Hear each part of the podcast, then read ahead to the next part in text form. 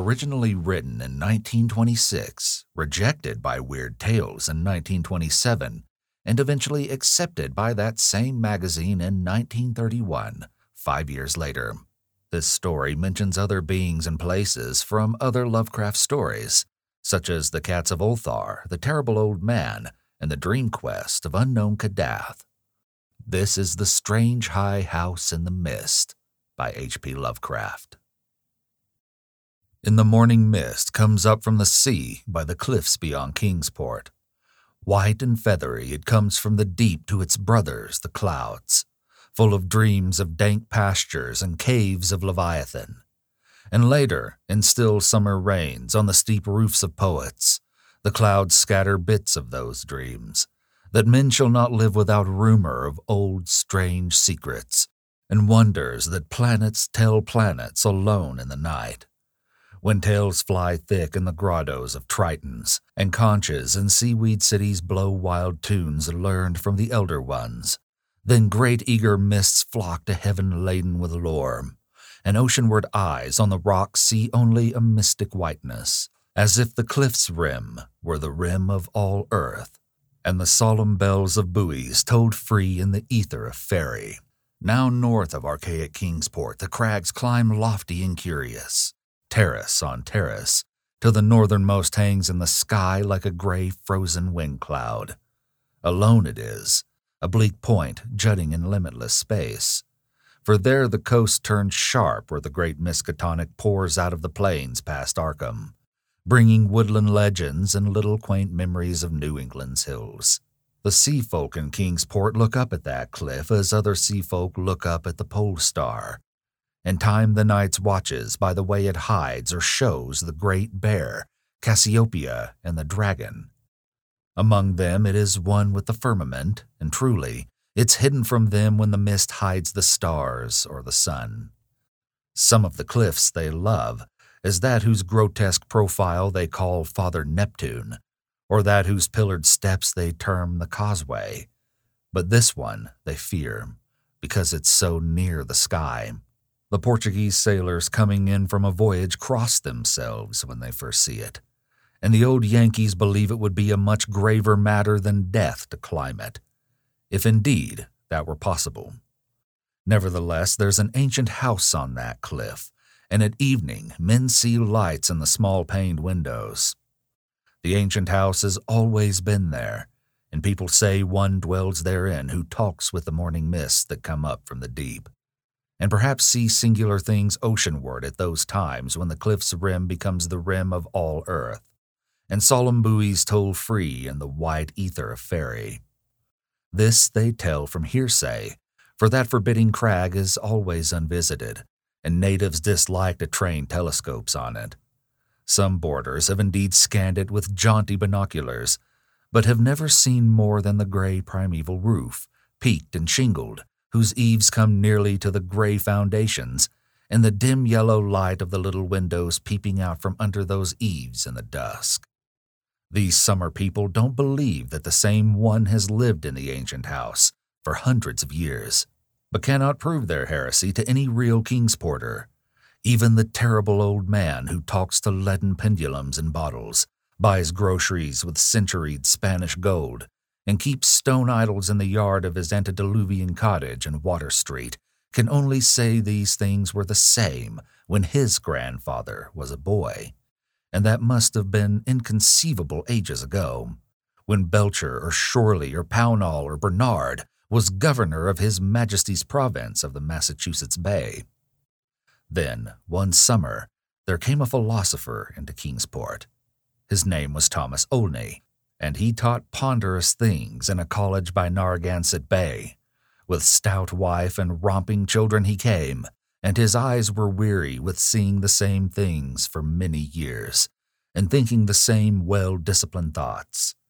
He looked at the mists from the diadem of Father Neptune, and tried to walk into their white world of mystery along the Titan steps of the Causeway.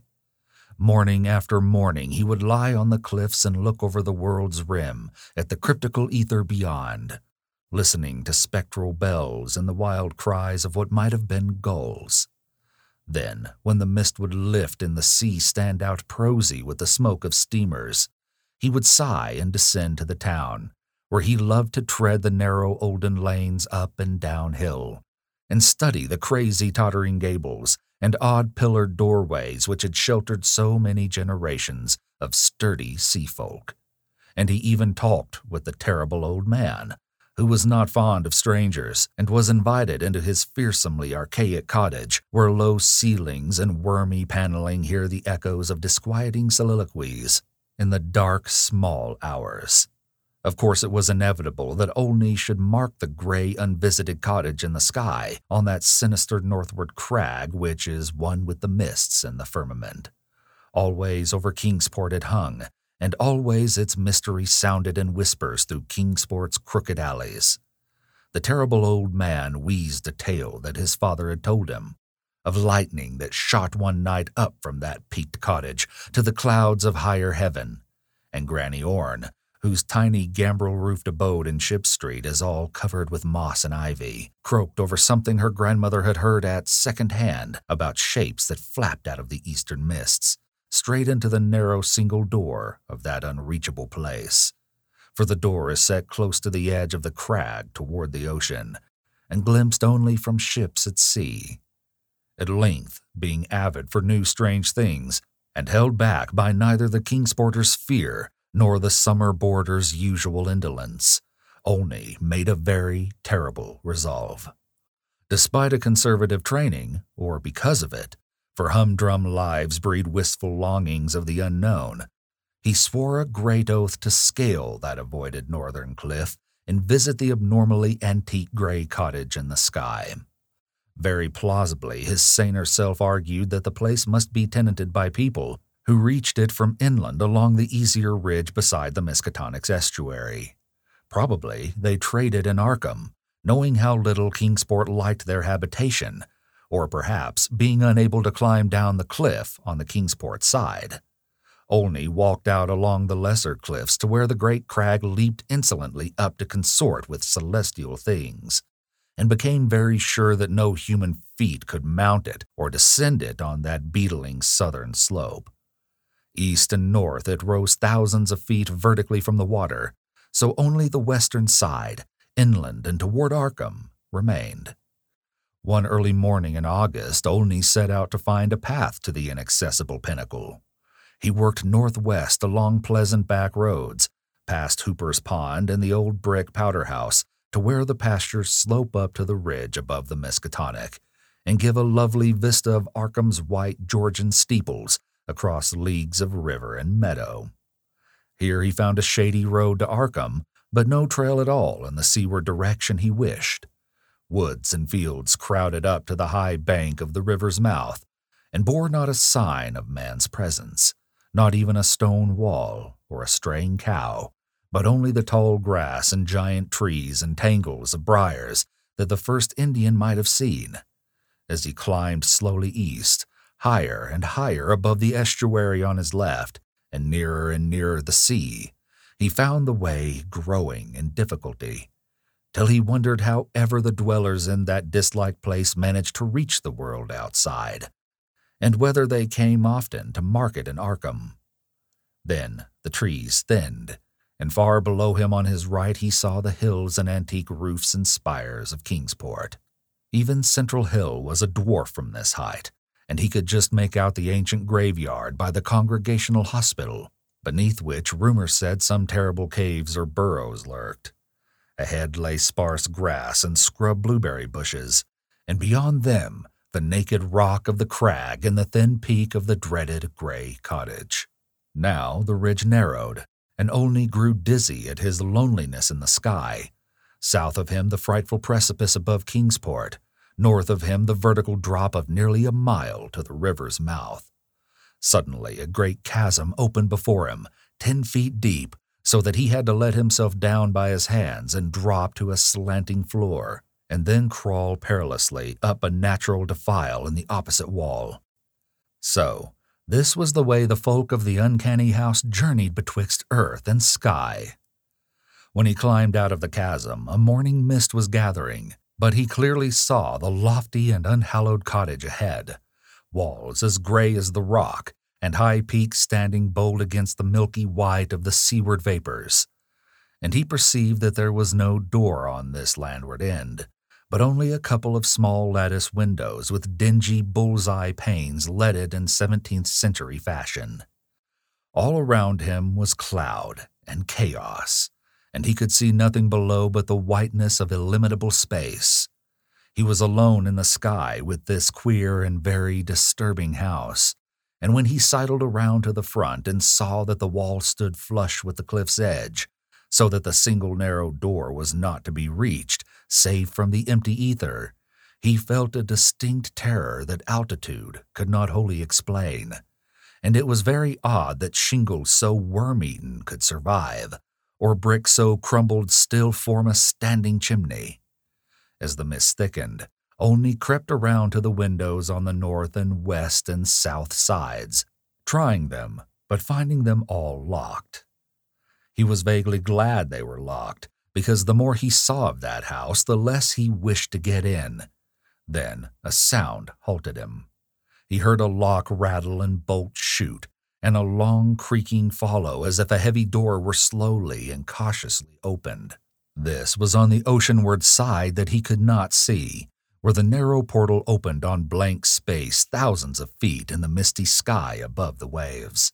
Then there was heavy, deliberate tramping in the cottage, and Olney heard the windows opening, first on the north side opposite him, and then on the west, just around the corner. Next would come the south windows, under the great low eaves on the side where he stood, and it must be said that he was more than uncomfortable as he thought of the detestable house on one side and the vacancy of upper air on the other. When a fumbling came in the nearer casements, he crept around to the west again, flattening himself against the wall beside the now opened windows. It was plain that the owner had come home, but he had not come from the land, nor from any balloon or airship that could be imagined. Steps sounded again, and Olney edged round to the north, but before he could find a haven, a voice called softly, and he knew he must confront his host. Stuck out of a west window was a great black-bearded face, whose eyes shone phosphorescently with the imprint of unheard-of sights. But the voice was gentle, and of a quaint, olden kind, so that Olney did not shudder when a brown hand reached up to help him over the sill and into that low room of black oak wainscots and carved Tudor furnishings. The man was clad in very ancient garments, and had about him an unplaceable nimbus of sea lore and dreams of tall galleons. Olney doesn't recall many of the wonders he told, or even who he was, but says that he was strange and kindly, and filled with the magic of unfathomed voids of time and space.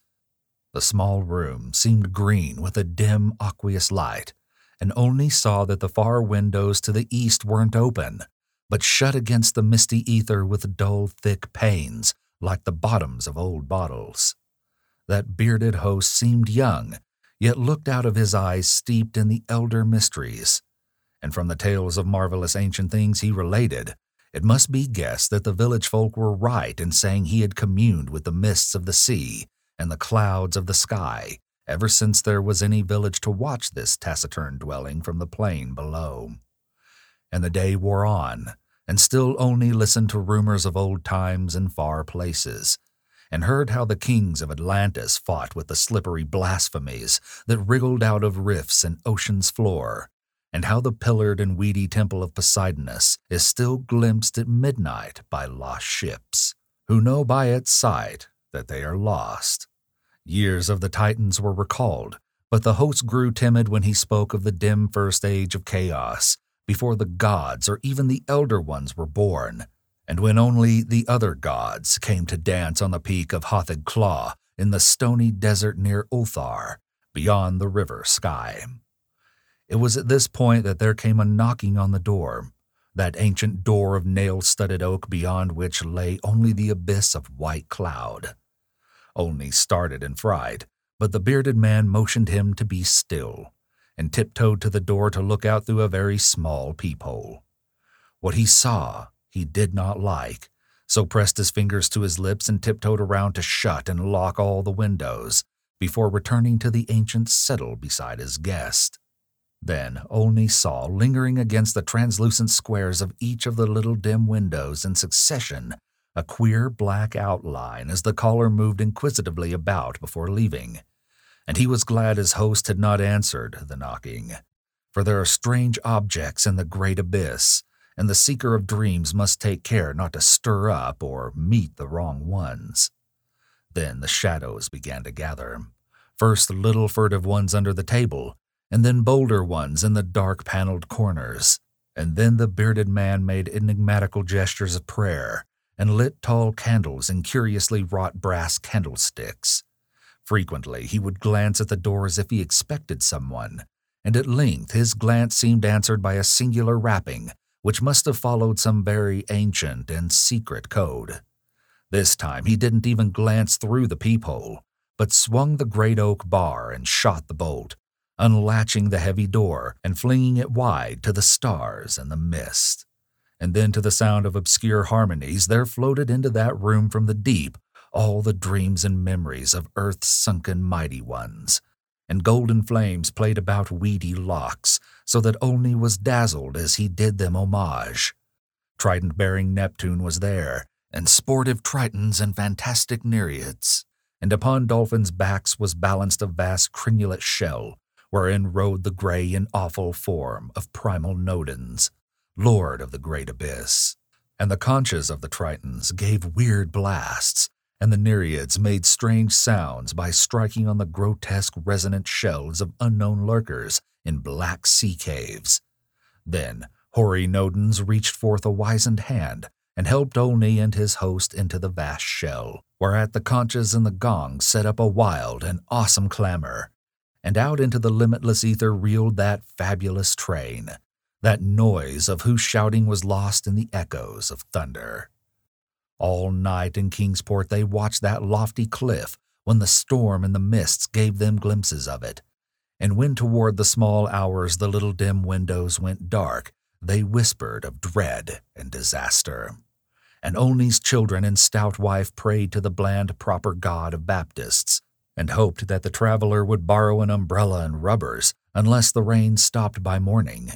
Then dawn swam dripping and mist-wreathed out of the sea, and the buoys told solemn in vortices of white ether. And at noon, elfin horns rang over the ocean as Olney, dry and light-footed, climbed down from the cliffs to antique Kingsport with the look of far places in his eyes.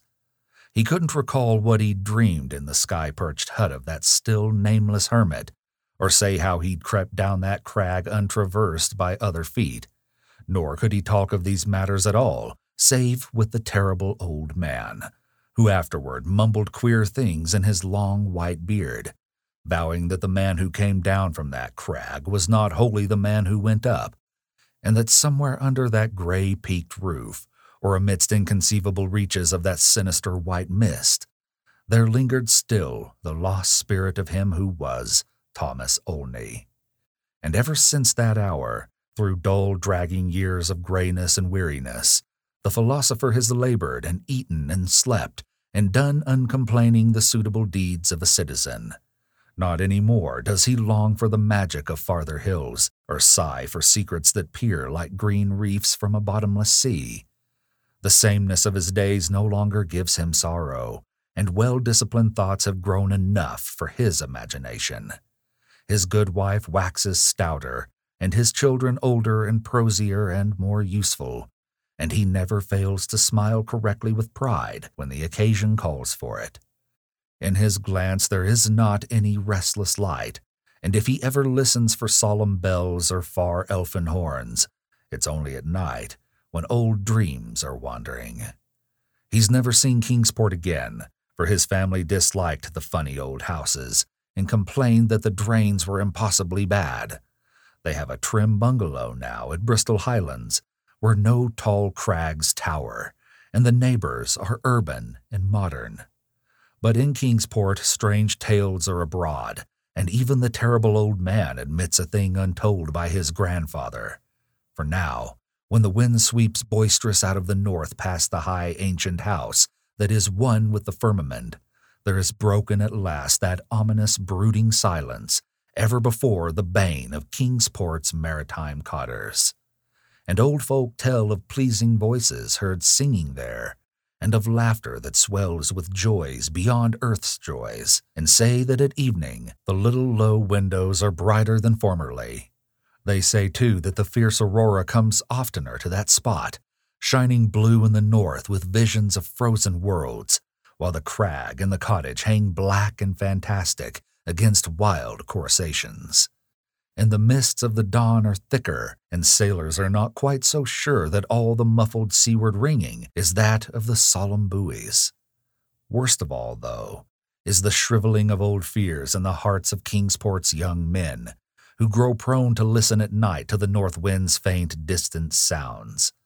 They swear no harm or pain can inhabit that high-peaked cottage, for in the new voices gladness beats, and with them the tinkle of laughter and music. What tales the sea mist may bring to that haunted and northernmost pinnacle, they do not know, but they long to extract some hint of the wonders that knock at the cliff-yawning door when clouds are thickest. And patriarchs dread lest someday, one by one, they seek out the inaccessible peak in the sky and learn what centuried secrets hide beneath the steep shingled roof, which is part of the rocks and the stars and the ancient fears of Kingsport. That those venturesome youths will come back, they do not doubt, but they think a light may be gone from their eyes and a will from their hearts. And they don't wish quaint Kingsport with its climbing lanes and archaic gables to drag listless down the years, while voice by voice the laughing chorus grows stronger and wilder in that unknown and terrible Eyrie, where mists and the dreams of mists stop to rest on their way from the sea to the skies. They don't wish the souls of their young men to leave the pleasant hearths and gambrel-roofed taverns of old Kingsport, nor do they wish the laughter and song in that high rocky place to grow louder. For as the voice which has come has brought fresh mists from the sea, and from the north fresh lights, so do they say that still other voices will bring more mists and more lights, till perhaps the olden gods, whose existence they hint only in whispers for fear the congregational parson shall hear, may come out of the deep and from unknown Kadath in the cold waste, and make their dwelling on that evilly appropriate crag so close to the gentle hills and valleys of quiet, simple fisher folk. This they do not wish, for to plain people things not of earth are unwelcome, and besides, the terrible old man often recalls what Olney said about a knock that the lone dweller feared, and a shape seen black and inquisitive against the mist through those queer translucent windows of leaded bullseyes. All these things, however, the Elder Ones only may decide. And meanwhile, the morning mist still comes up by that lonely, vertiginous peak, with the steep ancient house, that gray, low-eaved house, where none is seen but where evening brings furtive lights while the north wind tells of strange revels. White and feathery it comes from the deep to its brothers the clouds, full of dreams of dank pastures and caves of Leviathan. And when tales fly thick in the grottos of Tritons, and conches in seaweed cities blow wild tunes learned from the Elder Ones, then great eager vapors flock to heaven laden with lore. And Kingsport, nestled uneasy on its lesser cliffs below that awesome hanging sentinel of rock, sees oceanward only a mystic whiteness, as if the cliff's rim were the rim of all earth, and the solemn bells of the buoys tolled free in the ether of fairy.